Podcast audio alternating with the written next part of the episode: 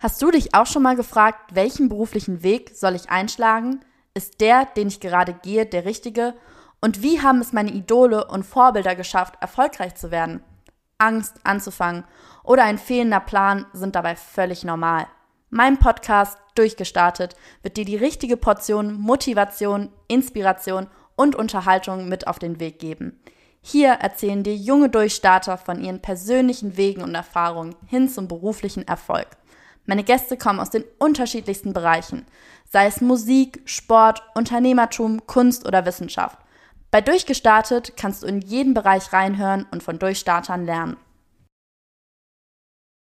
Hallo ihr Lieben, herzlich willkommen zu einer neuen Folge von Durchgestartet. Mein heutiger Gast ist die liebe Fiona Fuchs.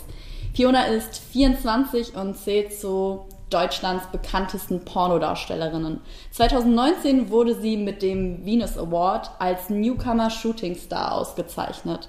Seit Anfang diesen Jahres hat sie auch einen eigenen Podcast zusammen mit Hannah Secret, wobei sie über viele intime Themen über ihre Arbeit als Webcam Girls und Pornodarstellerin reden.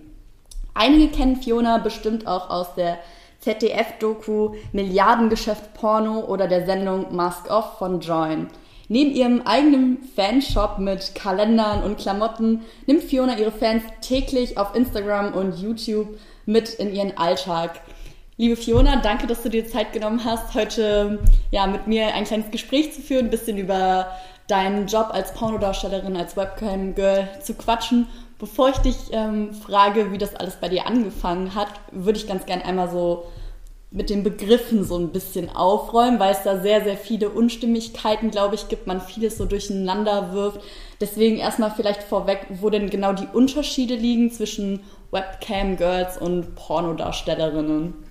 Ja, hi Felicia. Erstmal vielen Dank, dass ich heute dabei sein darf. Ähm, hast ja schon mal gut recherchiert, wie ich rausgehört habe, und ich helfe dir jetzt natürlich gerne bei den Begrifflichkeiten. Also ähm, Webcam Girls sind Mädels, die sich vor einer Livecam, also in einem Livestream ähm, vor der Kamera präsentieren und ihre Dienstleistungen anbieten. Und ja, Pornodarstellerinnen sind, wenn wir jetzt nur von Darstellerinnen sprechen, ähm, Frauen, die vor der Kamera ähm, ja Sex haben und sich dabei filmen lassen oder sich selber filmen. Also es gibt ja den Amateurbereich und den Profibereich. Also Profibereich wäre, wenn du jetzt mit einer Produktionsfirma drehst, wie zum Beispiel auch eine Schauspielerin, wird halt für den und den Film jetzt gebucht und äh, ja, dann wird halt das gespielt, was in irgendeinem Drehbuch steht. So im Amateurbereich hingegen, ähm, ja, hast du das Ruder selber in der Hand und machst halt nur, worauf du Lust hast. Und das ist eben auch der Bereich, in dem ich tätig bin. Also ich bin im Amateurbereich tätig, äh, drehe ausschließlich meine Filme mit meinem Freund. Da ist kein Kameramann dabei, also nur wir zwei, so nah am realen Sex, den wir ohne Kamera auch haben wie möglich.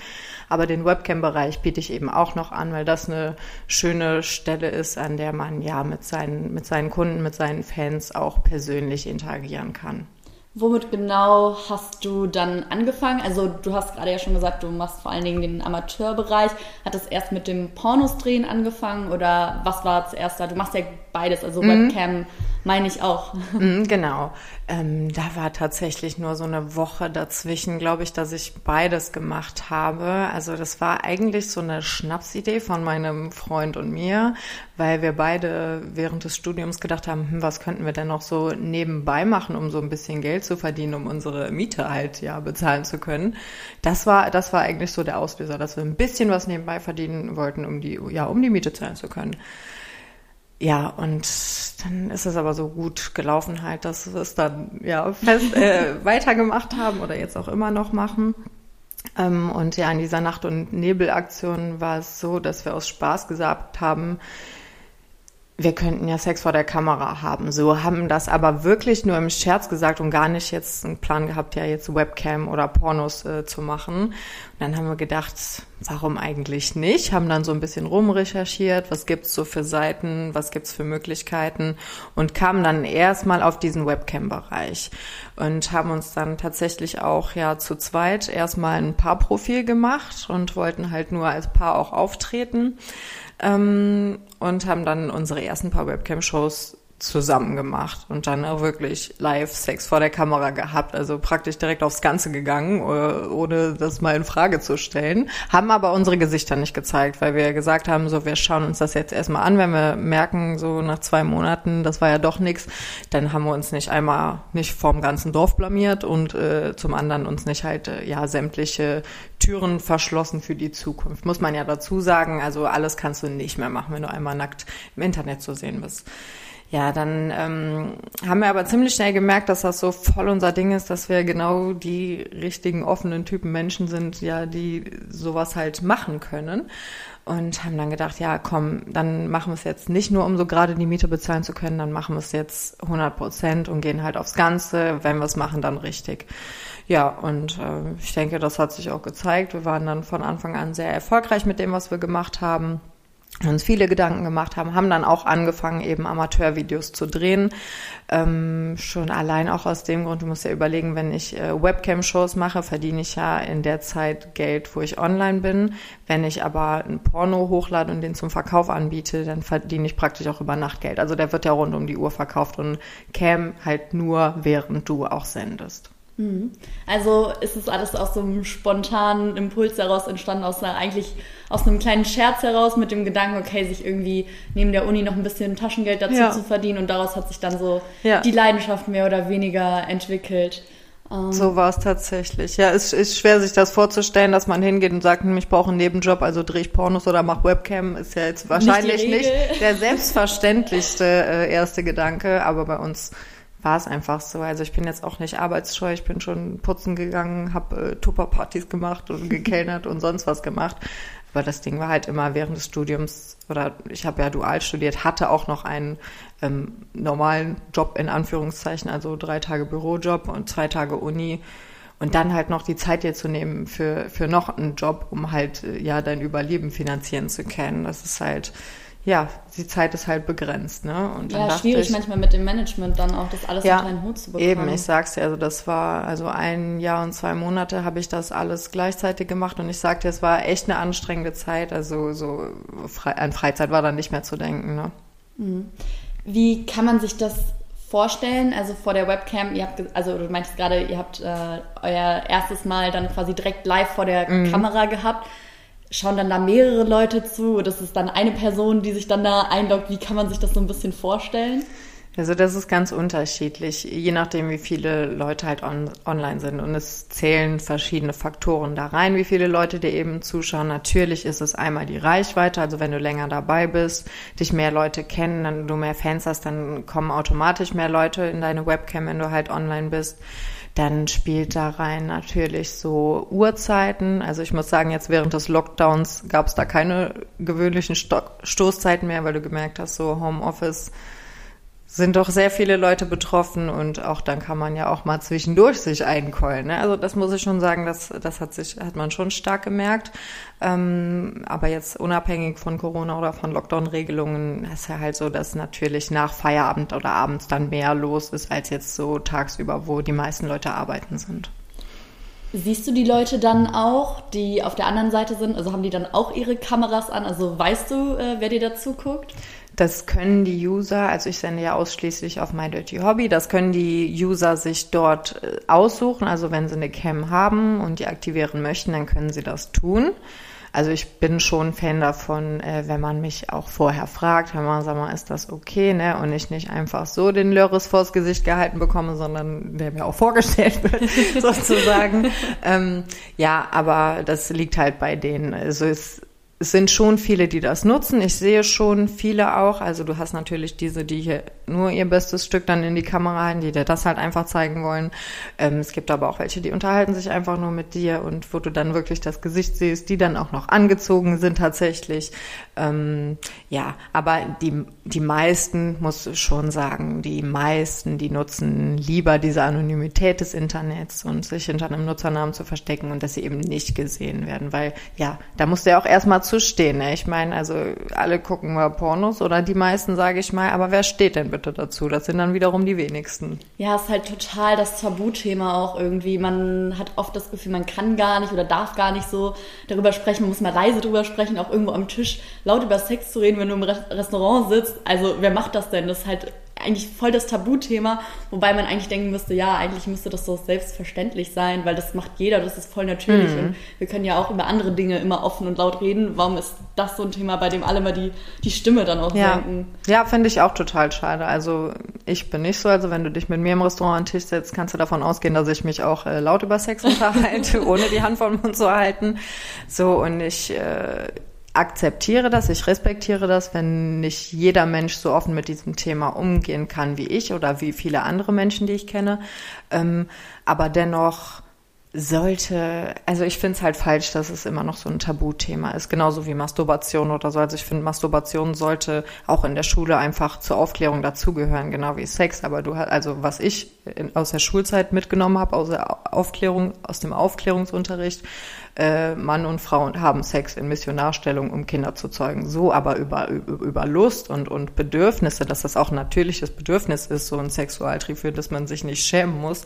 So, da kann man ruhig auch mal ein Wort drüber verlieren, finde ich. Also, ja, da könnte man schon ein bisschen offener sein. Also in der Schule müsste es halt eigentlich schon anfangen. Ja, wir hatten ja schon eben mal kurz äh, drüber vorher drüber gesprochen, dass dir gerade auch das Thema Aufklärung und offene Ansprache solcher, solcher Themen halt eben sehr, sehr wichtig ist und dass du halt auch eben deine Reichweite dafür nutzen kannst oder möchtest auch. Inwiefern machst du das? Also was sind da so Themen, die dir besonders am Herzen liegen? Wie kommunizierst du das mit deiner Community? Ja, so sehr mich die sozialen Medien auch oft nerven, so dankbar bin ich auch äh, andersrum, sie nutzen zu können, eben um meine Reichweite eben um meine Reichweite zu nutzen und ja, Leuten einfach die Augen auch zu öffnen, so ein Stück weit, was Pornografie angeht und immer wieder zu sagen, hey Leute, ich drehe die Filme mit meinem Freund zu Hause, mich zwingt da keiner zu, so ich drehe Sachen, die ich drehen möchte, weil mich das irgendwo anmacht oder weil ich halt eben Lust habe, das zu verkörpern, mache aber auch klar, dass das teilweise eben Rollen sind, in die ich schlüpfe oder dass das eben inszenierter Sex vor der Kamera ist, weil da, darüber haben wir eben auch schon gesprochen, wenn du irgendwie jetzt auch, wenn du einen Podcast aufnimmst, wenn du Moderationsrollen hast oder wenn du Schauspieler, Schauspielerin bist oder äh, für eine Doku gefilmt wirst und du selbst sein sollst, wenn eine Kamera auf dich gerichtet wird oder du weißt, dass du halt in der Öffentlichkeit stehst, dann verhältst du dich anders als, ja, wenn keine Kamera auf dich gehalten wird. Und genauso ist es beim Pornos drehen eben auch. Klar, versuche ich so natürlich, authentisch wie möglich Sex zu haben, aber so ein bisschen Show gehört nun mal einfach dazu. So, und ich finde, da kann man auch offen drüber sprechen, einfach damit die Leute so lernen zu differenzieren, so was ist jetzt normaler Sex in Anführungszeichen und was ist halt ja Pornosex, weil das ist absolut nicht das Gleiche. Wo würdest du sagen, liegen da so die stärksten Unterschiede? Also was machst du ganz, ganz bewusst anders, wenn du jetzt ein Porno drehst oder wenn du Privatsex hast? Ähm, ja, ein gravierender Unterschied ähm, wäre auf jeden Fall, dass ich in Pornos meinen Freund fast nie küsse. Das liegt aber zum Beispiel daran, dass wir ausschli äh, fast ausschließlich, also sehr viel in Point of View drehen, also äh, dass er praktisch die Kamera in der Hand hat und nachher der derjenige, der sich das anschaut, so sich in ihn reinversetzen kann und das so praktisch durch die Augen meines Freundes mich sieht, so also, als wär, wäre er der handelnde Part praktisch. Ihn sieht man quasi gar nicht dann so direkt, sondern genau. es ist eher du, die dann. Genau, du siehst seinen Penis und seine Hand und seine Füße in der Regel. genau, und dann, ähm, sorry, ich habe dich gerade voll mhm. unterbrochen. Ah, alles dann, gut. ähm, ja, bist du quasi dann zu sehen und äh, er dreht das Ganze und genau. wo sind dann noch die, die Unterschiede? Also so genau. wenn er ihr küsst euch nicht, äh, mhm. solche Sachen dann. Aber gibt es auch sonst noch irgendwie was, was du dann anders machst, weil du ja gerade wirklich auch nochmal betont hast, dass es der Sex ja wirklich anders ist, wenn mhm. man dann ein Porno dreht als äh, ja. so in, in Real Life dann. Ja. Ja, auf jeden Fall das Storytelling. So kannst du ja schon dir denken, wenn du dir so Pornotitel durchliest oder so. Also wir haben anfangs ganz viele Filme so gemacht, wo mein Freund dann mal so der Paketbote, der Masseur, der, was weiß ich, der Fitnesstrainer, der Yogalehrer, der Nachhilfelehrer oder sonst irgendwas ist.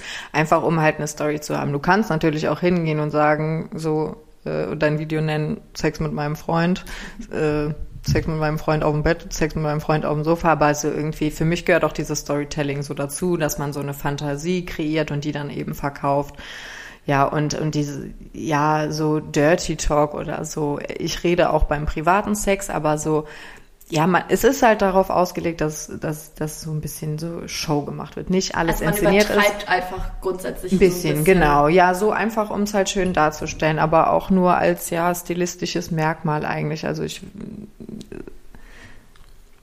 eigentlich auch nur so als stilistisches Merkmal praktisch so. Ich glaube, man kann das ganz gut vielleicht auch dann doch mit der Moderation auch vergleichen. Mhm. Beispielsweise, wenn man jetzt auf der Bühne steht, spricht man auch automatisch lauter, deutlicher, klarer, genau. gestikuliert äh, vielleicht ein bisschen weniger, hustet nicht laut ins Mikro rein, ähm, was man jetzt vielleicht privat, wenn man dann einfach ein bisschen lockerer wäre. Das heißt ja aber nicht, dass man nicht man selbst ist, sondern einfach ja. nur, dass man sich der Situation einfach dementsprechend anpasst, wie das immer im Leben genau. ist, dass du dich anpasst, egal was du jetzt machst. Du bist halt nicht bei einem Bewerbungsgespräch ähm, die Person, die du halt privat bist und so. Ich glaube, genauso kann man sich das dann ja, in Pornos drehen genau. auch vorstellen. Einfach, dass man das weiß, okay, das und das kommt vielleicht auch bei mhm. meiner Community an und so und so reagiere ich dann deswegen auch, was ich jetzt vielleicht privat nicht so in dem Umfang ja, machen würde eben. einfach. Ähm, habt ihr denn vorher, dass ihr das euch überlegt und plant. Also du sagtest ja gerade schon, okay, die Sachen sind nicht geskriptet wie im ähm, professionellen Pornobereich, aber habt es, ist es trotzdem so, dass ihr euch im Vorfeld überlegt, okay, jetzt machen wir das und das und heute wollen wir mal das und das zeigen oder kommt das dann alles so spontan? Also das überlegen wir uns schon auf jeden Fall vorher. Wir müssen ja auch das Set aufbauen. Also das ist so praktisch der Part äh, von meinem Freund. Da habe ich nichts mit am Hut. Ich habe nicht so das Händchen für Technik oder so. ähm, also er äh, richtet die Kamera ein, Mikros, was du alles brauchst. Dann leuchten wir die Räume aus, außer wir drehen halt draußen. So das Licht wird eingestellt und dann guckst du natürlich so, wir drehen jetzt heute in der und der Stellung und so. Und wenn wir aber in die und die Stellung wechseln, dann muss ja das Licht umgestellt werden. Also das ist schon so, das sind schon alles so Sachen, die wir abspre absprechen. Das siehst du im Endeffekt nicht und deshalb ja, wird das dann für realen Sex, der wirklich genau so ungeskriptet passiert ist, gehalten? Aber ja, so ist es halt nicht. Also in unserem Fall ist es so nicht, weil uns schon was daran liegt, dass man alles schön sieht, dass wir qualitativ gute Filme halt an den Mann bringen, weil wir sie ja auch zum Verkauf anbieten. Deshalb ist das einfach so das Gewissen, das uns dann sagt, so jetzt, ihr müsst doch was liefern, das muss auch ordentlich aussehen, was ihr da verkauft. Ja, mega krass, dass es so alles mit dazugehört, also auch das ganze Setting, dass es der dann doch mehr ist als, okay, ähm, wir haben jetzt Sex und wir packen jetzt mal kurz die Handykamera aus und dann geht's los, mhm. sondern dass halt dann schon einfach mehr Planung mit dazugehört. Ich glaube, das ist genauso wie auf Instagram auch, wenn man mal die Influencerin mhm. fragt, wo man denkt so, ja, mh, hm, mal kurz ein Foto gemacht, ja, ja. ist halt oft nicht so, gehört halt ein bisschen mehr dazu. Gibt es auch Tabus oder Sachen, so, wo du sagst, das würdest du niemals vor der Kamera machen oder das ist generell eine Sache beim Sex, das geht für dich gar nicht? Mhm. Ja, Tabus habe ich auf jeden Fall. Also ich ähm, ähm, stehe zum Beispiel nicht auf Pipi Kakakotzi äh, in jeglicher Form. Also das ist, hat für mich nichts Sexuelles. Ähm, es ist sehr beliebt, also so Pinkelvideos zu drehen, aber so, ja, es ist ja Krass. sehr gefragt. Ähm, also, oder sich auch in die Hose zu pinkeln oder so, aber kann ich nichts mit anfangen, deshalb drehe ich sowas nicht. So, das ist auf jeden Fall ein Tabuthema äh, von mir. Ähm, dann alles, was in Richtung ja, es gibt halt verschiedene verschiedene Rollenspieler. Also ich mache zum Beispiel nicht die Stiefmutter. Ich sag nicht, ich habe Sex mit meinem Stiefbruder oder mit meinem Stiefvater oder sonst wem. Also das sind so Rollen, die ich äh, sehr kritisch sehe, auch wenn es nur Fantasien sind und nicht direkt ein Verwandtschaftsgrad da ist. Aber trotzdem, das ist so, das ist so ein Bereich, da kann ich halt gar nichts mit anfangen. Ähm, ja, was noch? Ja, Anal habe ich. Ich habe noch kein einziges Anal-Video gedreht, obwohl mir am Anfang oder schon oft gesagt wurde, ja, wenn du nicht Anal drehst, dann kannst du nicht erfolgreich sein. Und dann habe ich mir halt gedacht, ja, wetten doch. Und äh, habe es halt beibehalten und ja. denke mir so, ach, es ist auch ganz schön, noch was Privates zu haben, was nicht jeder kennt. Also man kann es sicher offen halten, aber man muss es nicht. Und ich finde das auch ein schönes Beispiel dafür, dass man halt sieht, dass man erfolgreich sein kann, wenn man einfach nur das macht, was man möchte und nicht das, was halt die Mehrheit sehen will. Weil Anal ist sehr beliebt. Also äh, meine Videos würden wahrscheinlich noch mehr geschaut werden, wenn ich Anal drehen würde, aber ich sehe es halt nicht ein. Nur dafür was zu machen, um, um erfolgreicher zu oder um mehr gesehen zu werden, mehr Aufrufe zu haben, das ist es mir halt nicht wert. Und deshalb, ja, halte ich mir das so offen und ziehe da so meine Grenzen. Und ja, es gibt einfach Sachen, die mache ich einfach nicht. Finde ich mega interessant, was du gerade sagst, weil man ja oft so denkt, so ja, Pornodarstellerinnen, die machen halt alles für Fame und für Klicks und für Geld, aber dass du da einfach sagst, okay, du machst es halt einfach, weil es dir und deinem Freund natürlich auch Spaß macht, weil ihr da einfach Bock drauf habt und genauso sagt ihr dann auch, okay, hier und da ziehe ich halt einfach meine Grenzen, wie zum Beispiel mit dem Analsex, mm. dass du dann einfach sagst, nee, das ist mir zu weit und das ist mir dann die Sache auch nicht wert. Ich muss nicht alles machen, mm. um irgendwie erfolgreich zu sein, sondern ich gucke, was ich ethisch, moralisch mit mir vereinbaren kann, was ich selber gut und geil finde. Mm. Und danach äh, richtest du dich dann halt auch einfach ähm, ja. mit den Sachen, die du halt dann auch abdrehst.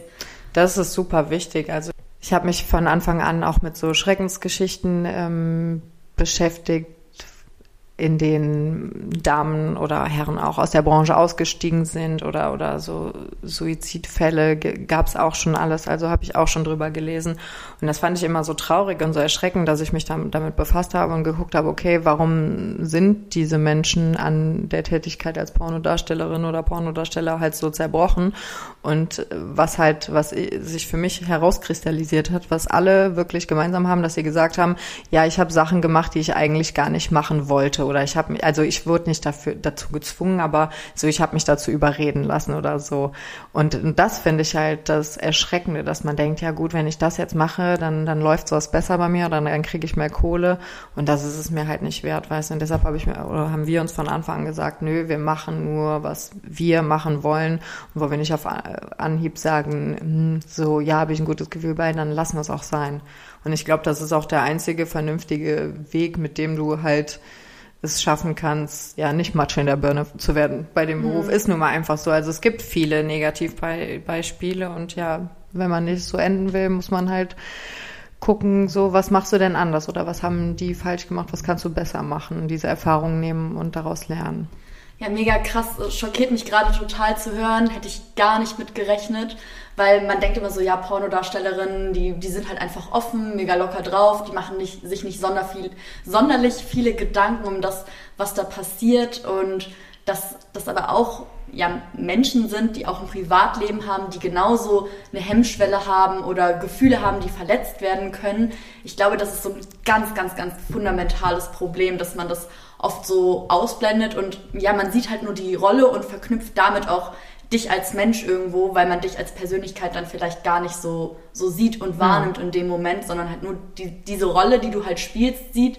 Aber dann vergisst ja, dass du noch eine, noch eine andere private Seite irgendwo ein Stück weit an dir hast, die das Ganze ja auch vielleicht mitnehmen könnte, die dann sagt so, hey, das ist, ähm, das bin ich und das ist mein, mein Privatding und das gehört halt mir alleine.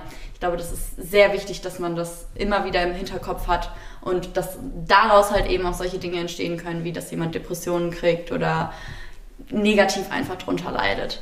Hast du bei dir selber das schon mal gemerkt, dass vielleicht mal eine Phase kam, wo es nicht so gut lief mental, auch wo du vielleicht auch dran gezweifelt hast, dass das, was du da gerade machst, richtig ist? Mm, also ich muss sagen, dass ich das Ganze, was ich mache, in Frage gestellt habe, so das nicht, das auf gar keinen Fall. Ich bin schon ein sehr reflektierter Mensch und ich bin ähm, schon realistisch und auch rational so an den Beruf rangegangen oder oder ja am Anfang war es ja so so ein Nebenjob so ein kleiner nur ähm, habe mich schon damit befasst und mir war natürlich klar so, okay, das kann jetzt was mit dir machen, auch als ich dann diese ganze Social Media Kiste angefangen habe. Da hast du Insta, Twitter, Facebook, Snapchat, Telegram-Gruppe, eine eigene Website, den Online-Shop jetzt. Also bist halt krass präsent in den sozialen Medien und ich meine jetzt in letzter Zeit bekommt man das ja öfter mit, was da halt passieren kann, halt wenn du wenn du vielen Hassnachrichten beispielsweise ausgesetzt bist Mm. Ähm, aber ich lasse mich davon nicht runterziehen, muss ich ganz ehrlich sagen. So, wenn man eben rational daran geht und sich denkt, so Leute, die irgendwie dir was Böses wollen, die kennen dich ja gar nicht. Also mir kann halt keiner sagen, boah, ich finde deinen Charakter scheiße, weil, seien wir mal ehrlich, den, den kennt ja keiner. Also es weiß keiner, wie ich wirklich bin. Ähm, so, deshalb lasse ich das halt auch einfach nicht an mich ran. Und sag mir dann so Leute, die irgendwie rumhaten und denken, sie haben ein Problem mit mir, die haben im Endeffekt ein Problem mit sich selber. Und es ist eigene Unzufriedenheit. Und man hat zu viel Zeit. Also dann soll man sich ein Hobby oder einen Beruf äh, suchen und dann hat man gar keine Zeit, halt sich über andere Leute aufzuregen. Ja, ist ja richtig oft so, dass es meistens nicht so berechtigt ist, wenn dann Hate kommt. ist ja selten so. Ich meine, Hate hat selten was mit wirklich konstruktiver Kritik zu tun. Und deswegen kann ich das durchaus nachvollziehen, dass das einfach dann für dich wichtig ist, das nicht mhm. persönlich an sich ranzulassen, weil eben keiner deine Persönlichkeit kennt. Ist das manchmal dann ein komisches Gefühl für dich, wenn Leute über dich urteilen und du quasi gar nicht so die Chance hast? Natürlich auch bewusst sagst du, hey, ich ähm, möchte mein privates Ich nicht zeigen, um das zu schützen. Ist das dann manchmal für dich komisch? Also gerätst du vielleicht manchmal in so einen Rechtfertigungszwang, dass du sagst so, hey, ihr kennt mich doch gar nicht? Also würdest du das manchmal schon gerne zeigen, so, hey, so bin ich und so nicht? Ja, klar. Ja, also ich denke mal, so ein, so ein ähm, Rechtfertigungszwang, der ist so in uns allen irgendwie verankert, dass wenn einer sagt, boah, krass, du, wenn mir jetzt einer sagen würde, du hast ja gar nichts anderes gelernt, deshalb musst du den Beruf machen. Klar geht dann in meinem Kopf los, natürlich habe ich was anderes gelernt, ich habe BWL studiert, ich habe auch einen anderen Beruf gehabt und ich habe mir das ausgesucht, weil ich es machen wollte. Aber ja, kannst du dich halt dran halten. Wenn du versuchst, es jedem recht zu machen und, und jedem Rede und Antwort zu stehen, man muss sich halt nicht jedem gegenüber rechtfertigen. Solange man mit sich im Reinen ist, und das bin ich absolut, denke ich, ist das, ja, ist das halt, muss man damit klarkommen, dass es halt immer wieder Leute gibt, die nicht kapieren, was du machst, wer du bist und die halt ja irgendwas an dir auszusetzen haben, aber es bringt halt nichts, dich zurecht, äh, dich recht zu fertigen. Wenn du jetzt einem antwortest und sagst, ja, nee, hallo, stimmt gar nicht und ich bin ja eigentlich so hier dies oder jenes, dann müsstest du es halt bei jedem machen, kannst du dich halt dran halten. Deshalb ja einfach an sich abprallen lassen und man weiß ja, wie es wirklich ist. Man kennt sich selbst am besten und ja, dann lass sie halt reden oder lass sie doch äh, denken, was sie wollen.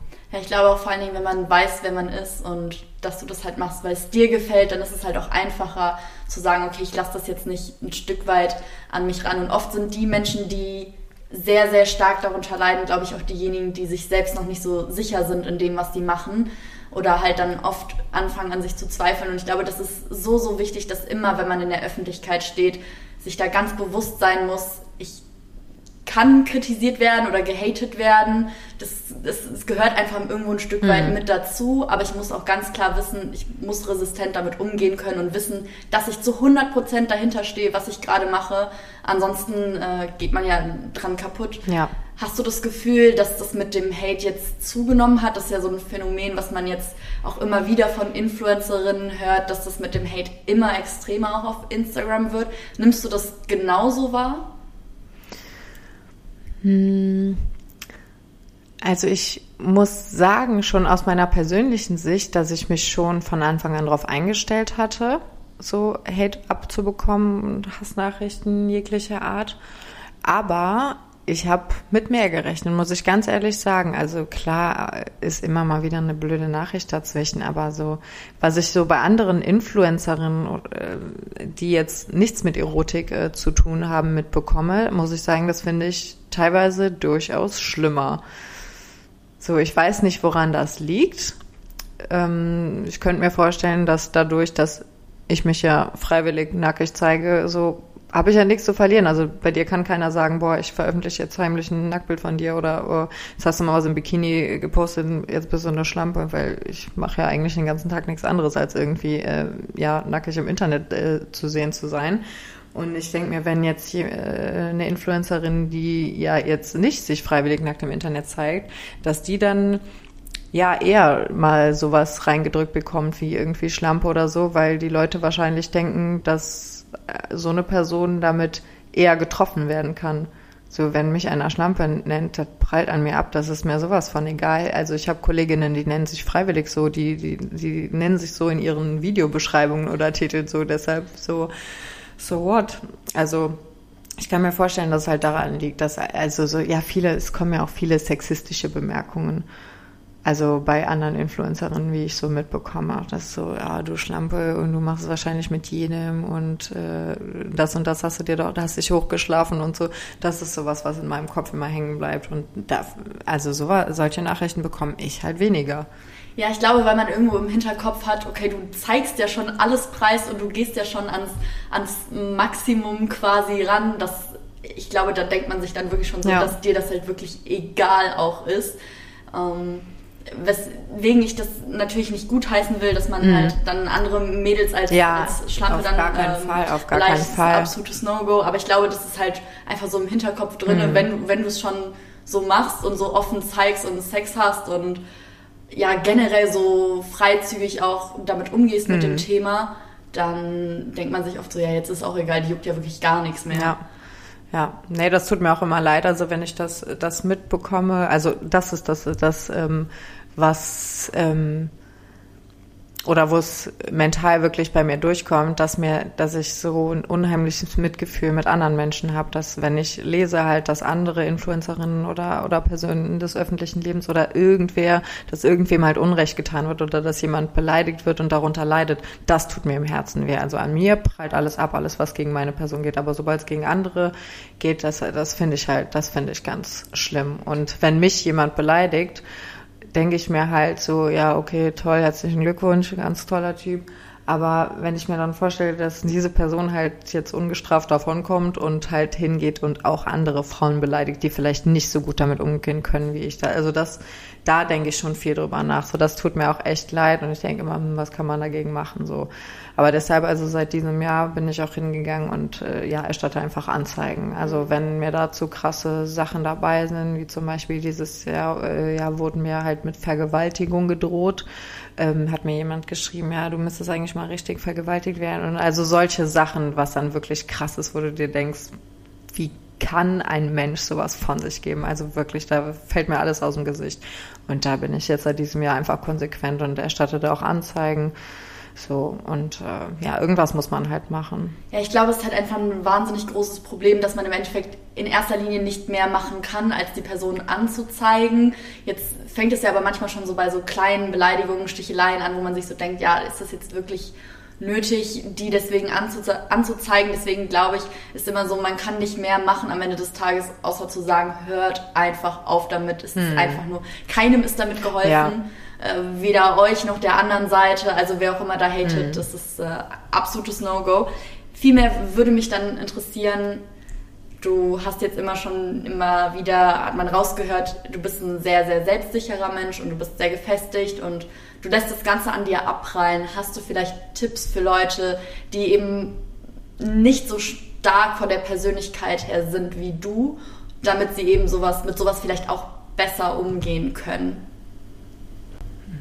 Also ich denke, das Allerwichtigste ist, dass man halt ja irgendwie schaffen muss, mit sich selbst ins Reine zu kommen, dass man halt selbst überlegt, so was, was mache ich hier, warum mache ich das und äh, bin ich zufrieden mit mir und mit dem, was ich mache. Und ich denke, wenn man das erreicht hat oder zumindest daran arbeitet, das zu erreichen, dann kann einem auch keiner was. So, wenn jetzt jemand äh, mich wegen meiner Arbeit kritisiert, so, natürlich denke ich darüber nach, aber, aber trotzdem, ich weiß ja genau, was ich mache und habe Spaß daran und finde gut, was ich mache. So deshalb, deshalb kann mir da ja keiner an Karren pissen wegen, weißt du? Und ich denke mir, wenn, wenn andere Leute, andere Mädels halt genauso sind und einfach nur machen, worauf sie Bock haben und völlig sie selbst sind, so, dann kann dir auch keiner was. Das mal so vorab. Ähm, und dann, ja, was mir immer hilft, halt, ja, praktisch von außen das Ganze zu betrachten, als würde es mich jetzt nicht äh, betreffen, also dir zu überlegen, so warum ähm, schreibt diese Person das jetzt und dann wird dir halt ganz schnell klar, okay, der, der oder diejenige hat halt zu viel Zeit, könnte ja auch äh, was Sinnvolles in der Zeit machen, in der er oder sie sich mit deiner Person befasst und irgendwas sucht, was ihn oder sie halt gerade stört. Ich glaube einfach dieses nicht seinen eigenen Selbstwert von Meinungen anderer abhängig zu machen. Weil das ist, wie du schon gesagt hast, versetzt man sich mal in die andere Seite und versucht sein Selbst so von außen mal ganz objektiv mhm. zu betrachten. Ich glaube, einem fallen selbst auch oft Dinge mhm. auf, die vielleicht nicht so gut sind oder nicht richtig sind, die von außen betrachtet, wo man einfach dran schrauben kann, sich selbst optimieren kann. Das ist ja auch wichtig, Kritik ja, anzunehmen klar. und zu sagen, hey, hier, da und da kann ich und muss ich auch an mir arbeiten. Aber wenn man dann mal guckt, wofür man dann Kritik zum Beispiel Mhm. bekommt, so, äh, wie zeigst du dich und Ja. ja, äh, ist aber, du hast einen komischen Körper oder dies oder, oder was Ja. auch immer. Das gibt ja Hate in jeglicher Form. Da merkt man eigentlich mal, wie, wenn du mal guckst, so würdest du andere Leute Mhm. auch so kritisieren oder würdest du das, was die Person zu dir gesagt hat, würdest du das anderen Leuten ankreiden? Wahrscheinlich eher nicht. Und dann merkt man eigentlich so, wie unberechtigt das ist, was die andere Person da gerade sagt und dass man da eigentlich gar keinen Wert und gar kein Gewicht auch drauf Ja. legen sollte. Und egal wie gemeine Nachricht ist, also im Endeffekt irgendwo ist es eine Form von Anerkennung jedes Mal und, äh, und du kannst es so, so zu sehen, so zu sehen. Du kannst es sozusagen auch als Kompliment sehen. Wenn jetzt jemand hingeht und dich total scheiße findet und dir das schreibt und findet, boah, Fiona, du bist so eine Schlampe und du bist immer nackt und äh, äh, lutschst dir sonst was vor der Kamera, so, ähm, da stellt sich mir dann halt die Frage, ja, warum guckst du dir mich denn dann die ganze Zeit an? Also hat irgendwas reizt ihn dann ja an mir so und dann natürlich sagt er dann, er findet dich kacke so. Aber irgendwo ist es eine Form von Anerkennung auch, weil musst ja erstmal machen, dich mit einer Person zu befassen und dir die Zeit nehmen, jemandem eine Nachricht zu schreiben, einer Person, die du total kacke findest, ja, sorry, glaube ich halt auch keinem. Also dann triggerst du die Person ja trotzdem, du berührst sie, du erreichst sie. So Hass ist auch eine starke Emotion. Also hast du ja was bei der Person ausgelöst und dann kannst du dir auch auf die Schulter klopfen und denken, wow, krass, ich erreiche, ich erreiche Menschen. Ja, nein, verstehe ich vollkommen, was du meinst. Ist halt immer so, ja, wenn sich eine Perso- Person schon so viel Zeit für einen nimmt, das ist eigentlich immer, sollte es eigentlich eher so ein Push sein, dass man sich so denkt, so ja, ich mache gerade alles richtig. Aber gut, kommt es ja meistens dann von, von fremden Leuten, die man sowieso nicht kennt. Ich glaube, dann ist es auch nochmal einfacher, ein bisschen Distanz dazu zu wahren. Wie ist das jetzt in deinem Freundes-, Familienumfeld? bei deinen Eltern zum Beispiel. Vielleicht erstmal wissen deine Eltern davon, wie ist das unter Freunden, wie sind die damit umgegangen, als sie jetzt so erfahren haben, okay, äh, Fiona, du drehst Pornos. Ist ja schon mal erstmal so nicht die Regel. Ja, das stimmt. Aber ich muss sagen, äh, dass mein Freund und ich beide das Glück haben, sehr offene, tolerante Eltern, Familien zu haben. Ähm, ja, und meine Eltern waren tatsächlich die ersten, denen wir es erzählt haben, so nach, ja, schon nach ein paar Wochen. Wir haben uns ein bisschen Zeit gelassen, um mal so reinzuschnuppern und um ein Gefühl dafür zu bekommen, was wir hier überhaupt wirklich machen. Dann haben wir unsere Eltern ziemlich schnell eingeweiht und gesagt, ja, hier übrigens, so, wir machen uns jetzt nackig im Internet und machen da erotische Sachen. Ja, ähm, und Die haben relativ entspannt Total, reagiert. total. Ich weiß gar nicht, wie ich es am besten sagen kann. Also Freunde von mir sagen, boah, krass, meine Eltern, die hätten mich enterbt oder die hätten mich rausgeschmissen so. Und ich denk so, boah, krass, also es tut mir dann echt leid, wenn ich sowas höre, weil meine Mama mich halt in den Arm genommen hat und gesagt hat, boah, ich bin stolz auf dich, ich wusste, du machst dein Ding, egal wie, äh, du machst schon, du bist ja schon groß, du machst schon, äh, was dich glücklich macht und was Vernünftiges, ich vertraue dir da. Und das ist doch, also das war das also einer der schönsten Momente in meinem Leben. So einfach auch, wenn du so eine krasse Entscheidung triffst, die jetzt wirklich nicht alltäglich ist, dass du da trotzdem den Rückhalt einfach von deiner Familie hast. Also das ist schon sehr schön zu wissen. Aber ich weiß, dass es auch nicht die Regel ist, dass es auch sehr viele Kolleginnen und Kollegen gibt, äh, wo sich die Eltern dann abgewandt haben. Und das finde ich halt total schade. Das zerreißt mir auch das Herz. Ja, glaube ich dir, da hast du halt einfach Glück, dass Mhm. das bei dir so schön und wie im Bilderbuch verlaufen ist. Also ich fühle da richtig mit dir. Das ist mega, mega schön, einfach so zu hören, dass die Eltern dann trotzdem sagen so, hey, mega geil und du startest jetzt groß damit durch und auch wenn es vielleicht nicht die Regel ist und das oft so halt einfach einen total beschissenen Ruf hat, um es mal einfach so zu sagen, dass die halt trotzdem sagen, ey, cool, wir supporten das und du ziehst halt Ja. dein Ding durch. Also das ist schon mega, mega schön und es Ja. freut mich richtig zu hören. Wie ist das so bei dir im Freundeskreis? Was haben die so dazu gesagt? Also im Großen und Ganzen wurde es gut angenommen. Klar, jeder hat anders darauf reagiert und hat gesagt so, also das Mindeste, was jemand gesagt hat, boah, voll krass, ich akzeptiere das, aber ich könnte es mir nicht vorstellen. So, also das ist so das Mindeste. Ähm, ja, es gab natürlich auch Leute, die dann, die dann einfach gefragt haben, ja und äh, wie lange willst du das machen? Also es wird einem halt nicht zugetraut, dass man auch an später denkt, dass man das, äh, du drehst ja keine Pornos bis zur Rente, ich denke, das muss man nicht dazu sagen. Kann man natürlich, es gibt für jedes, äh, für jede Altersgruppe Abnehmer, aber ich möchte es nicht. Ich möchte auch irgendwann dann so, ich will mich äh, geil und knackig vor der Kamera fühlen und sobald ich mich so nicht mehr fühle, dann habe ich auch keine Lust mehr. Also ich glaube, das, das hat schon so sein Ablaufdatum. Ähm, ja, aber äh, es gab auch tatsächlich Leute, die sich abgewandt haben. Also so eine Handvoll Leute, mit denen habe ich äh, ja jetzt nichts mehr zu tun, weil sie einfach mit der Entscheidung nicht klarkamen und ja mich dann praktisch menschlich in Frage gestellt haben oder ja was auch immer, aber einfach mit der Entscheidung nicht klarkamen aus verschiedensten Gründen. Ist dann schade, aber ja, Menschen kommen und gehen. Ne? Und äh, dafür, dass ich ein paar Leute habe gehen lassen, habe ich umso mehr tolle Leute kennengelernt. Also ich lerne wirklich nur noch coole, offene, tolerante Menschen kennen und keine, weiß ich nicht, die jetzt äh, die Nase rümpfen über das, was ich mache, sondern ich lerne nur noch Menschen können, ich lerne nur noch Menschen kennen, die direkt von Anfang an wissen, was ich mache und die damit cool sind und so. Besser könnte es eigentlich nicht sein. Also dafür bin ich sehr dankbar. Ja, ich denke, man hat auch immer so Angst, Menschen zu verlieren oder ja, ja, vor allen Dingen Freunde auch zu verlieren, die einem nahestehen. Aber ich glaube, es ist so wichtig zu realisieren, dass das egal ist. Wenn dir die Menschen nicht gut tun, dann ist das erstmal ein Verlust, tut immer weh, vor allen Dingen im ersten Moment. Aber dass man halt neue Leute kennenlernt und dass es nichts bringt, Menschen bei sich zu behalten, die einen persönlich nicht mögen, die einen nur runterziehen, die einen nicht weiterbringen. Da muss man halt, glaube ich, ganz klar lernen. Und das ist, glaube ich, gerade so im Alter der 20er mhm. oft so, dass man sagt, okay, hier an der Stelle muss ich jetzt einfach mal einen klaren Cut setzen, auch wenn es im ersten Moment wehtut. Aber einfach, um dann offen zu sein, Zeit auch zu haben für neue Bekanntschaften und auch einfach zu merken, es gibt genug Menschen, die so sind wie man selbst, die so mhm. sind wie du, der jetzt gerade zuhört. Und dass man da nicht denkt, boah, ich bin gerade alleine mit meiner Art und es gibt niemanden, der mich versteht. Und man muss, glaube ich, einfach nur, nur warten und offen sein, sich von Menschen lösen, die nicht so sind wie man selbst, um dann sagen zu können, hey, ich, ich äh, lerne jetzt wirklich Leute kennen, die mich als Mensch feiern und die genauso Bock drauf haben, jetzt vielleicht nicht unbedingt Pornos zu drehen, mhm. aber ähm, ja auch offen vom, vom Typ her ja. sind und die das einfach akzeptieren und respektieren dann auch irgendwo ein Stück weit. Genau. Hast du nichtsdestotrotz manchmal im Alltag mit Vorurteilen zu kämpfen oder dass du merkst, das und das, da habe ich jetzt Nachteile. Du hattest ganz am Anfang schon mal angesprochen, dass du mit der Pornografie, Pornografie dir auch einige Türen geschlossen hast. In welchem Bereich zum Beispiel und wo merkst du, okay, das, da habe ich jetzt äh, durch meinen Job vielleicht äh, die und die Chance verloren liegen gelassen? Hm.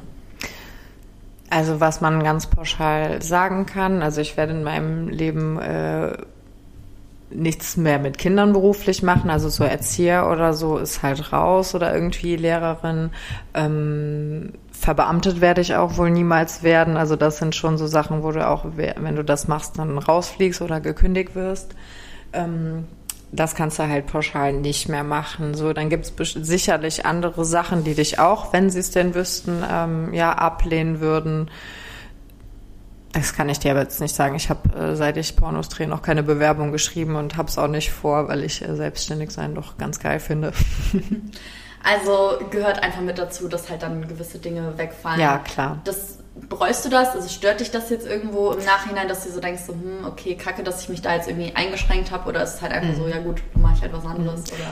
Das sind halt alles Berufe, oder die ich nicht machen könnte. Oder ich könnte jetzt auch nicht, weiß ich nicht, habe BWL studiert, könnte irgendwelche Management-Jobs machen, aber ich würde wahrscheinlich jetzt nicht irgendwie ein Vorstand von irgendeinem großen Konzern da oder Pressesprecherin des großen Unternehmens werden. Also sowas wäre halt alles raus, weil ja, die, ja weil Leute blöd äh, beschränkt sind.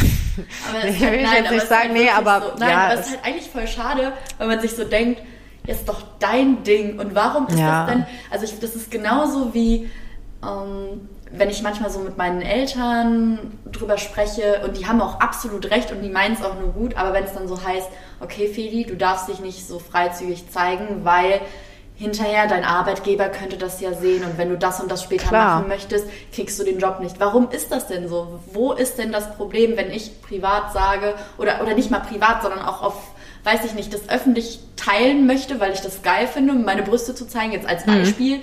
Warum schließt das das aus, dass ich hinterher ähm, Staatsanwältin werden kann. Warum? Ich, also so, das ist generell mhm. so ein ja. gesellschaftliches Ding, was ich überhaupt nicht nachvollziehen ja. kann, wo ich einfach hoffe, dass da mehr Aufklärung kommt. Ja, sehe seh ich genauso, da bin ich voll bei dir. Also ich würde ja sagen, das liegt daran, also wenn ich jetzt wohin gehen würde und sag so, ich bewerbe mich jetzt auf die und die Stelle und dann sagt mir jemand, ja, nee, äh, Frau Fuchs, natürlich hieß ich so nicht, aber ähm, hallo Frau Fuchs, nee, können wir nicht machen, weil äh, Sie haben ja das und das gemacht und dann kannst du auch erstmal denken, ja, woher wissen Sie das denn? Haben Sie es gesehen oder was? Weil das ist ja schon mal die erste Anerkennung, dass, dass die Leute es wissen, weil sie, ähm, ja, wenn sie dich kennen, würden sie dich wahrscheinlich eher ablehnen. Also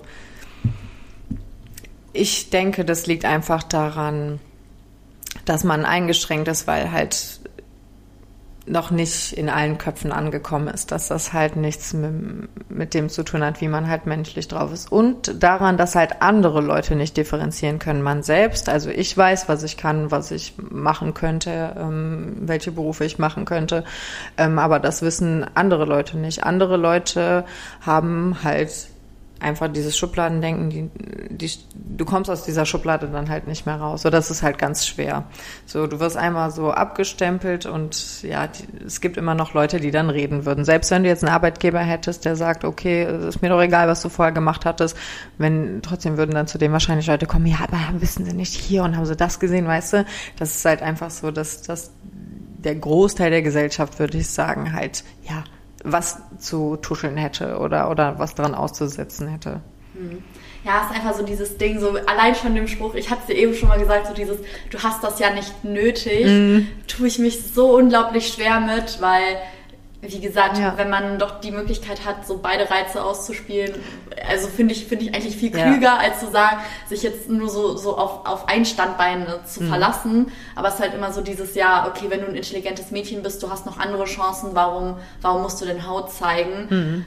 Ja, weil ich das cool finde vielleicht. Ja, oder, also weil ich damit mehr verdiene, als wenn ich keine Haut zeige. Sorry. Ist, äh, keine Ahnung, es ist, immer, es ist so ein schwieriges Thema und äh, ich glaube, da könnten wir noch stundenlang drüber reden, weil da muss einfach ein Umdenken in der Gesellschaft passieren und dahingehend doch alle, die den Podcast ja. gerade hören, so denkt mal drüber nach, weil ich glaube, ich kann mich da selber auch nicht von ausschließen und ich möchte auch nicht sagen, so ich habe nie Vorurteile mhm. und wenn ich jetzt jemanden sehe, der sich unglaublich freizügig zeigt, ich weiß nicht, warum es so ist, aber ich muss auch ehrlich gestehen, dass ich bei dir zum Beispiel am Anfang auch erstmal so gedacht habe, so ja, kann die überhaupt reden? Also nicht kann die mhm. überhaupt reden, sondern kann man sich mit der auch ernsthaft über ernstere Themen unterhalten?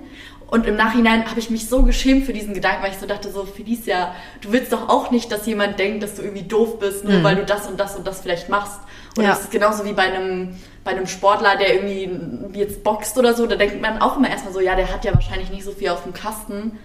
Und das ist so unglaublich schlimm, ja. aber es ist deswegen, man kann sich selber nicht davon freimachen, es ist halt nur einfach wichtig, Eben dass man drüber spricht auch. Ja, aber was du ja schon richtig machst, du hinterfragst deine eigenen Gedanken. Du, du merkst so, gut, hier ist jetzt ein Vorteil oder ich habe jetzt äh, dies oder jenes über eine Person gedacht, aber sich selbst halt hinterfragen. Das ist was, was ich auch ständig mache. Klar, habe ich in meinem Leben auch schon Vorurteile gemacht äh, gehabt. Das hat, hat doch jeder, kann sich keiner von freisprechen.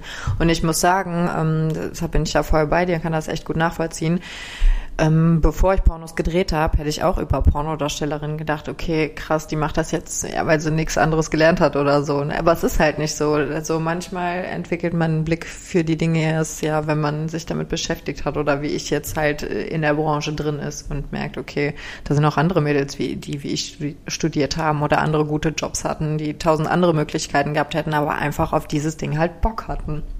Ja, vielleicht auch einfach, wenn man mal keine Ahnung von etwas hat, einfach mal den Mund halten. Ja, oder sich, ja, sich so informieren, sich, informieren genau einfach informieren mal. Also, schlau machen und dann kannst genau. du auch aktiv was genau. dazu sagen und äh, dann auch zu deiner Meinung stehen. Also ja. kann auch sein, dass Leute sagen so, nee, ähm, das, ja. wenn du Pornos drehst, dann darfst du dich auch nicht wundern. Vielleicht gibt es auch ein super Argument ja. für. Aber wie gesagt, man muss halt beide Seiten kennen, sich da informieren und sich dann erst so ein Blick Ja, dazu ist ja nur, du siehst ja nur das, was ich dir zeige praktisch. Also ähm, ich bewusst klar, ähm, bewusst vermarkte ich ja meinen Körper so, weil ich damit nur mal mein Geld verdiene, aber so, dass dann da, dass dann da halt mehr ist, das ist ja mir überlassen, ob ich dir das halt zeige oder nicht, aber ich, mir ist das natürlich bewusst, dass ich so objektiviert oder sexualisiert halt werde. Aber ähm, das ist für mich halt in Ordnung, weil ich weiß, dass halt, ja, mehr dahinter ist. Mhm. Ist das vielleicht dahingehend auch die Frage, manchmal komisch für dich, so zu wissen, dass dich so viele Leute nackt kennen und auch ja, auf dich einen runterholen und hast du da manchmal so ein, das, so ein mulmiges Bauchgefühl bei? Also ich weiß nicht, wenn ich so jetzt bei mir persönlich denke, also ich käme zum Beispiel gar nicht damit klar. Deswegen würde ich mal wissen, ob das bei dir von Anfang an so war, so, hm, ja, mir ist, oder war das, war dir das von Anfang an so bewusst, dass das so ist?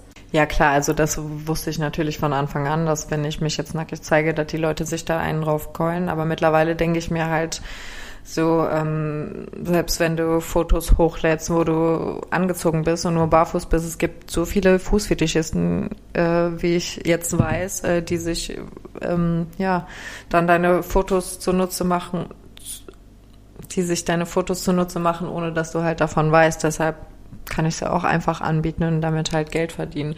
So, also mir ist das natürlich durchaus bewusst, und, aber ein komisches Gefühl hat das so in mir noch nie ausgelöst. Im Gegenteil, ich finde das ziemlich geil, wenn ich mir das vorstelle, dass Leute halt, ja, zu meinem Anblick masturbieren. Also, also ein ehrlicheres äh, Kompliment äh, als einen irrigierten Penis gibt's doch nicht.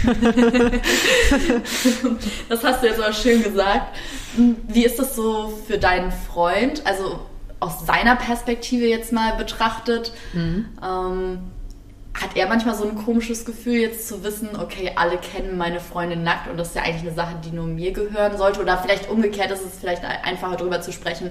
Wie ist das für dich das Gefühl, dass so jedes Mädel eigentlich deinen Freund nackt sehen kann? Ach, das stört, das stört mich nicht. Also so Witzigerweise waren wir beide am Anfang unserer Beziehung oder auch vor dem Pornos drehen noch eher sehr eifersüchtige Typen und das hat sich aber gelegt. Dadurch, dass wir wissen, wir sind ja im Endeffekt die einzigen beiden, die abends zusammen äh, eng umschlungen im Bett liegen und die anderen, die gucken halt nur und dann lasse doch gucken. Also ob du jetzt Pornos oder drehst oder nicht, du wirst ja so oder so, äh, kannst du ja angeglotzt werden, auch auf der Straße ähm, oder Leute können Sexfantasien mit dir haben. So, deshalb, für uns ist halt das Wichtigste, dass wir am Abend zusammen im Bett liegen und uns keiner angepackt hat, sondern nur angeguckt hat. Und das ist für uns halt völlig okay. Also du hattest auch seit Beginn deiner Pornokarriere quasi nur einen einzigen Sexpartner auch oder Hast du dann auch mit anderen Sex vor der Kamera? Nur mit anderen Frauen, aber er war der einzige Mann. Ja, nee, ich habe auch schon mal äh, mit Mädels zusammen halt Cam-Shows gemacht. Das sind aber jetzt auch nur zwei, mit denen ich mich auch gut verstehe, mit denen ich auch befreundet bin. Sonst, also Sex ist für mich schon trotz des äh, Jobs noch intim und ich könnte jetzt nicht mit Leuten ähm, drehen oder auch Privatsex haben, die ich nicht kenne. Also da ja, gehört für mich schon mehr dazu. Man muss sich auch so verstehen. Und dann kann man auch zusammenarbeiten. Also mit anderen Mädels drehe ich schon mal oder mache äh, Webcam-Shows so, aber andere Männer, nee. Super spannend, weil ich glaube, das ist auch immer so ein Vorurteil, was man hat, dass man denkt, so ja, eine Pornodarstellerin, die, die hat mit jedem Sex mhm. und die mhm. springt mit jedem ins Bett, aber ist gar nicht so. Auch cool, ähm, auch mal wieder was, was ja. Neues dazu. Nee, eigentlich bin ich richtig langweilig. Also das glaubt keiner, aber ich bin doch sehr, also Langweilig, das heißt langweilig, bodenständig. Einfach ein bisschen so an den, dass du so an den klassischen Werten festhältst. So die, die, was heißt klassische Werte? Mhm. Das ist ja schon wieder so ein, so, so kann man ja gar nicht so sagen, ja. aber so, so an dem normalen Beziehungsding, mhm. so man hat einen Partner, man genau. betrügt sich nicht, man ja. schläft nur mit der, der Person und so. Kann ja jeder machen, worauf er Bock genau. hat, aber da ja, wärst du schon so. Ja, auf jeden Fall. Nee, da bin ich monogam veranlagt. Also man kann dann schon mal nochmal eine Person dazu nehmen oder so. Wenn man, alles was man macht, wird halt zusammen gemacht. So, das ist so, ähm, ja, unsere Regel. So, aber offene Beziehungen, da haben wir auch schon mittlerweile echt viele Leute jetzt vor allem in der Branche auch kennengelernt, die da halt anders drauf sind wie wir, die auch mit anderen äh, Darstellern, also männlichen Darstellern drehen, die offene Beziehungen, offene Ehen sogar haben und das funktioniert auch. Also ich bin da vollkommen offen für jedes Beziehungskonzept oder wie man sich eben wohlfühlt, aber wir fühlen uns halt so am wohlsten. Also wir könnten es uns jetzt nicht vorstellen, zum Beispiel eine offene Beziehung zu haben ja, man sagt ja immer so, es gibt nichts, was es nicht mhm. gibt. Einfach so nach seinem eigenen, wie du am Anfang gesagt hast, nach seinem eigenen Bauchgefühl gucken, hey, was ist für mich gut, womit fühle ich mich gut. Jetzt würde mich noch brennend interessieren, wie viele Stunden du die Woche arbeitest. Also wie oft dreht ihr Pornos, wie oft bist du vor der Webcam, wie kann man sich so vielleicht deinen Alltag mhm. vorstellen? Da kann ich direkt wieder wahrscheinlich ein weiteres Vorurteil zunichte machen, ähm, nämlich drehen mein Freund und ich nur ein Video pro Woche. Also wir haben einen Drehtag pro Woche, manchmal drehen wir dann auch ein Solo-Video und ein Sex-Video, aber uns war halt von Anfang an wichtig, dass wir mehr privaten Sex als Sex vor der Kamera haben, einfach ja die Beziehung aufrechtzuerhalten und uns unsere private Sexualität nicht kaputt zu machen, weil die von Anfang an sehr gut harmoniert hat zwischen uns. Und ähm, ja, wir wollten dann nicht den Fehler machen, dann zu sagen, so komm jetzt jedes Mal, wenn wir Sex haben, dann filmen wir das auch so, weil dann geht das Private so verloren. Das wollten wir nicht. Deshalb nur einen Tag die Woche, wo wir sagen, so heute haben wir jetzt Bock und das wird auch nicht getimt, dass das wird wirklich gemacht, wenn wir Bock haben. Gab auch schon Tage, wo wir gesagt haben, so wir wollten jetzt eigentlich drehen, weil das Wetter schön ist, wollten draußen was machen. Jetzt haben wir aber doch keinen Bock mehr, weil ist halt manchmal so, das kannst du ja nicht planen, ähm, dass wir es dann halt einfach haben sein lassen und dann verschoben haben und dann wann anders. Also da stressen wir uns halt gar nicht halt, damit wir einfach ja gesund im Geiste bleiben und, und unsere Beziehung, unser Sexleben aufrechterhalten werden. Also so einen Drehtag die Woche, das dauert dann so ein Videodreh ja schon ein paar Stunden mit allem, was dazugehört, Licht aufbauen. Dann muss ich mich, ich will mich natürlich hübsch machen, also alles rasiert, gestutzt, geschminkt, äh, Haare gemacht, überlegen, fünf Stunden überlegen, was ich an, was ich anziehe. ja, dann ähm, richtet mein Freund die ganze Technik ein, baut das Setting auf, ähm, dann muss natürlich aufräumen, weil da willst, dass es da dann ordentlich ist, wo halt gedreht wird. ist zumindest unser Anspruch immer. Ja, und dann das Drehen an sich, das dauert nicht lange. Das dauert manchmal zehn Minuten, manchmal höchstens eine halbe Stunde. Ähm, aber das geht eigentlich so am schnellsten. Ja, dann die Videobearbeitung, da kümmert er sich halt drum ähm, schneiden, color graden, dann muss, müssen Vorschaubilder ausgesucht werden, äh, die müssen bearbeitet werden, kennst du ja vom Podcast genauso. Ähm, dann muss jedes Mal so ein kleiner Text dazu geschrieben werden, halt so was im Video passiert. Ja, es ist schon einiges, was da halt an einem so einem Video dranhängt. Wenn du jetzt ein Video von uns siehst, was zehn Minuten dauert, das hat nicht zehn Minuten gedauert, dieses Video zu machen. Ja, das ist so ein Tag und dann Webcam versuche ich jeden Tag so eine Stunde im Schnitt schon zu machen. Ähm, so, dass ich einfach ja eine Kontinuität drin habe, dass ich auch erreichbar bin äh, für Leute, die mich halt cool finden oder die mal persönlich mit mir quatschen wollen, versuche ich schon fast jeden Tag vor der Camp zu sein. Klar habe ich auch mal Tage, wo ich keinen Bock habe oder wenn ich schlechte Laune hast, dann brauche ich mich da auch nicht hinzusetzen, weil dann kriege krieg ich es nicht hin, äh, ja, sexy oder nett oder irgendwas zu sein. So, ich denke mal, das ist auch normal. Ähm, ja, und sonst, ja, Social Media frisst halt super viel Zeit. Ähm, dann kannst du das jetzt auch schwierig tracken, so wie viele Stunden davon sind habe ich jetzt wirklich was gemacht oder bin ich selber versunken und habe mir wieder irgendwas angeguckt. Du driftest halt super schnell ab. Ähm, ja, deshalb, ich kann es dir in Stunden ehrlich gesagt gar nicht sagen. Aber ich glaube, das Wichtigste war zu wissen, dass ich nicht jeden Tag Sex habe für meinen Beruf.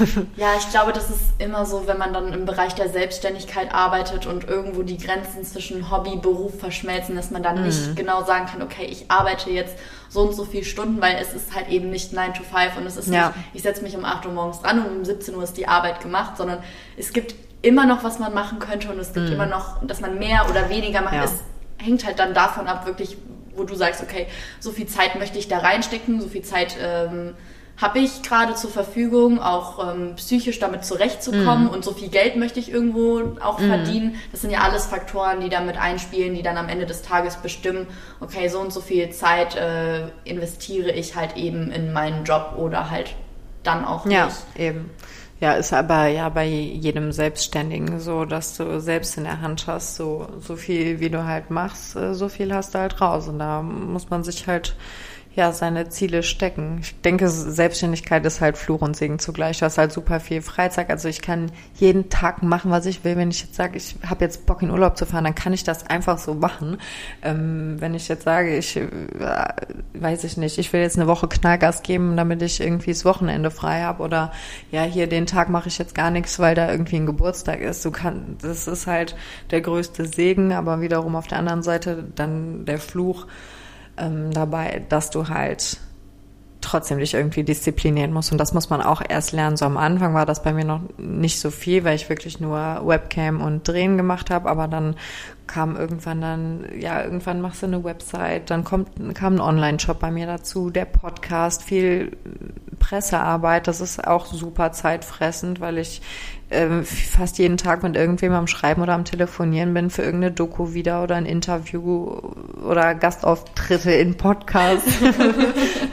ja, das ist halt auch äh, super zeitintensiv. Da kommt schon echt einiges zusammen. Also langweilig wird mir nicht. Man muss halt nur ähm, ich weiß nicht, ob man es lernen kann, ob man für Selbstständigkeit gemacht sein muss oder es lernen kann. Da will, da will ich äh, jetzt keine Aussage zu treffen, aber ich weiß halt, dass man, dass man sich halt selber echt in den Arsch treten muss. Hm. Es ist halt immer die Frage, wie motiviert ist man am Ende des Tages. Und deswegen glaube ich, ist es auch so, so unglaublich wichtig zu wissen, okay, ja, Selbstständigkeit ist vielleicht was für mich, aber nicht in jedem Bereich, sondern nur wirklich da, wo ich weiß, ich habe da Lust zu und es mhm. macht mir intrinsisch Spaß, ich gehe da motiviert an die Sache ran, weil sonst ist es halt, das ist halt wie mit dem Studium. Wenn dir das Studium nicht gefällt, dann, dann brichst du es ab, dann ja. gehst du nicht zur Vorlesung und dann bringt einem das Ganze auch nichts. Aber wenn dir das Spaß macht, dann ist es gar kein Problem im, im mhm. Regelfall. Klar, es ist immer noch Arbeit und es ist immer noch Studium und ähm, du musst auch manchmal Dinge machen, auf die du keine Lust hast, genauso wie du auch deine Steuererklärung machen mhm. musst, wo du dann vielleicht auch keinen Bock drauf hast. Aber der Kern des, des Geschäfts, des, was auch immer man da jetzt erledigen muss, macht einem Spaß und deswegen ja. ist es dann auch einfacher, am Ball zu bleiben und auch mal Dinge dann dafür zu tun, die jetzt vielleicht nicht so spaßig sind. Das gehört halt ja. auch dann immer mit dazu. Ja, klar, Buchhaltung, Riesenthema. Ne? Macht keinen Spaß, aber gehört halt dazu. Würdest du, um jetzt nochmal ganz weg vom, von dem Thema zu kommen, würdest du das deinen Kindern später erlauben, dass die auch Pornos drehen?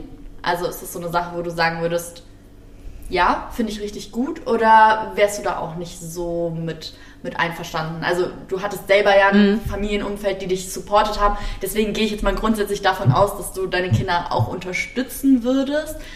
Aber wärst du begeistert von der Idee oder erstmal nicht? Mm, erstmal muss ich sagen, ich weiß noch gar nicht, ob ich Kinder haben will. Also ich wollte es eigentlich immer, aber jetzt so mit der Selbstständigkeit und ja, dass du andere Prioritäten hast, denke ich mir so, oh, ich guck mal, so wenn es irgendwann passt, dann ja, wenn nicht, dann nicht.